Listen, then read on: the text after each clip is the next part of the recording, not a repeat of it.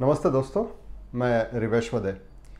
दोस्तों, हम अपने नेवल एक्टिवेशन वर्कशॉप में हमेशा इस बात को दोहराते हैं कि गोल सेटिंग ना करें, या तो फिर हम गोल सेटिंग उतना रिकमेंड नहीं करते तो बहुत सारे लोग खिलाफ हो जाते हैं, सहमत नहीं होते इस पर्टिकुलर स्टेटमेंट से कि how goal setting spoils our life तो बहुत दफ़ा ये जो है, लोग खफा हो जाते हैं कि मैं ये कैसे बता रहा हूँ। क्योंकि गोल सेटिंग की वजह से ही तो हम ज़िंदगी में आगे बढ़ते हैं। यस गोल सेटिंग हेल्प करता है, लेकिन इनिशियल स्टेज में, एक स्टेज होती है। और 23 के बाद गोल सेटिंग ना हो, ये बहुत ज़्यादा इंपॉर्टेंट है। तो फिर क्या हो? और कैसे हो? इस बात को पूरी तरह से समझना बहुत ज़रूरी है। एक न्यूज़ आई हुई थी आज के पेपर में कि एक ट्रेनर ने सुसाइड किया है और नीचे उन्होंने लिखा हुआ है कि वो अपने गोल सेट नहीं कर पाए, इसलिए वो सुसाइड कर रही हैं। जब गोल अचीव नहीं होता, वो आपको तहस नहस कर देता है। तो दोस्तों, गोल सेटिंग कहने के लिए तो बहुत अच्छा लगता है, लेकिन उसके कुछ ड्रॉबैक्स भी हैं। एक, अगर गोल सेटिंग आप रखते हैं और जब वो अचीव नहीं होता तो आप अपने नज़रों में ही गिर जाते हैं। मतलब आपकी सेल्फ स्टीम जो है, वो गड़बड़ी हो जाती है वहाँ पे। या अगर आपने रख लिया और अचीव हो भी गया वो तो नेक्स्ट टाइम आपको ऑब्सेशन हो जाता है गोल सेटिंग के प्रति। मतलब आप गोल सेटिंग रख देते हो, रखा करते हो बार बार रखते हो बार बार रखते हो। और हो सके, शायद गोल सेटिंग आपको मिसगाइड करे कि आप अपने अंदर से क्या हो। तो खैर, बहुत सारे लोग तो हमें फिर ये भी बोलते हैं कि अर्जुन, भगवत गीता में तो अर्जुन ने तो गोल सेटिंग करा था। दोस्तों गोल सेटिंग मतलब ध्येय। अभी ध्येय जो होता है, ये कोई मोटिवेशन बेस्ड नहीं होता।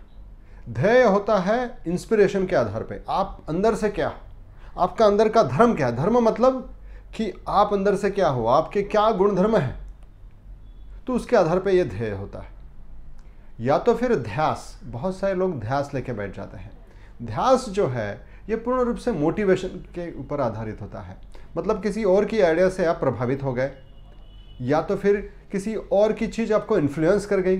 तो उस चीज़ को आप जो है, ठान लेते हो और बोलते कि मुझे अभी यही करना है। और इसलिए भगवत गीता में यह भी कहा है, परोधर्म भयावह। जो आपके अंदर से नहीं आया, वो आपके जीवन में घातक हो सकता है। तो भगवत गीता आगे जाके आपको और सेकंड चैप्टर में जो स्थित प्रज्ञा कहती है, स्थित प्रज्ञा बनने के लिए कहती है। तो सिर्फ़ ये पढ़ के कुछ नहीं होगा दोस्तों, इसके लिए आपको चाहिए कि आप ऐसे मास्टर के साथ में बैठ जाएँ कि जो आपको स्थित प्रज्ञा बना दे। मतलब बाहर कुछ भी हो, किसी भी अवस्था में आप अपने आप को बैलेंस कर पाए, ये बहुत बड़ी अवस्था है। तो उसके बाद अगर आप कोई गोल सेट करते हैं तो कोई दिक्कत नहीं है, वरना उसके पहले आप अभी तक मैच्योर नहीं हुए हो। गोल सेट करने के लिए। तो ये स्थिति प्रज्ञता जो है दोस्तों, ये हमारे लिए सबसे ज़्यादा महत्वपूर्ण चीज़ है।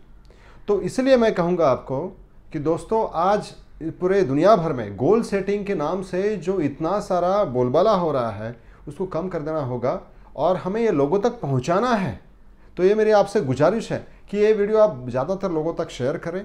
हमारा यूट्यूब का जो चैनल है, उसको आप लाइक करें सब्सक्राइब करें और ज़्यादा से ज़्यादा लोगों तक इसको पहुँचाएँ। या तो फिर अगर आपको ये बात, ये गोल सेटिंग वाली अभी भी बात नहीं समझी हो तो आगे जाके वीडियोस में आप देख सकते हैं और हमारे कुछ वीडियोस आएँगे, उसमें आपको और ज़्यादा ये क्लियर हो जाएगा कि कैसे गोल सेटिंग हमारे लिए दिक्कत पैदा कर सकती है। और सही जीवन क्या है?